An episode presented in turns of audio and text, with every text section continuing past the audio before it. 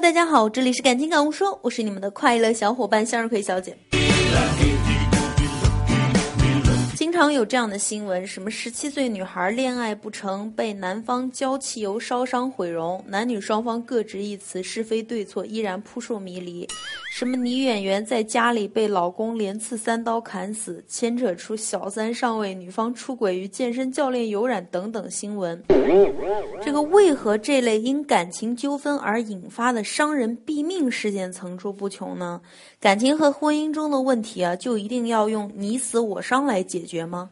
关键还是要远离有暴力倾向的另一半，万一将来失和，才不至于导致悲惨发生，对吧？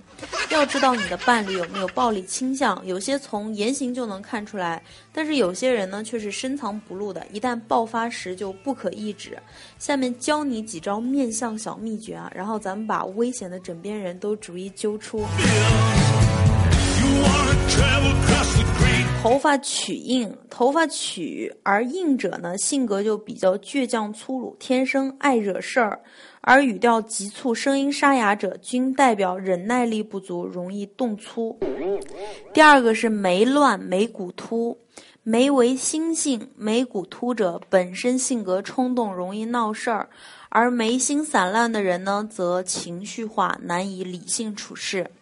第三个叫做三白眼，三白眼者眼珠特别小，正眼看上去会看到三边眼白，一般都比较自私，兼要面子。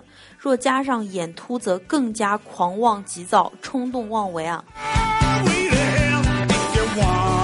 第四个是眼神恶，右眼大就表示爱欺负老婆。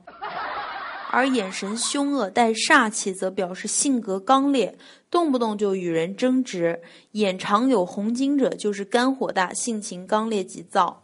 啊，还有这个孤峰独耸，鼻梁高挺者，鼻梁旁两额无肉，相学上就称为孤峰独耸，代表自我主义慎重，不善与人沟通，难以相处，会给人蛮不讲理的感觉。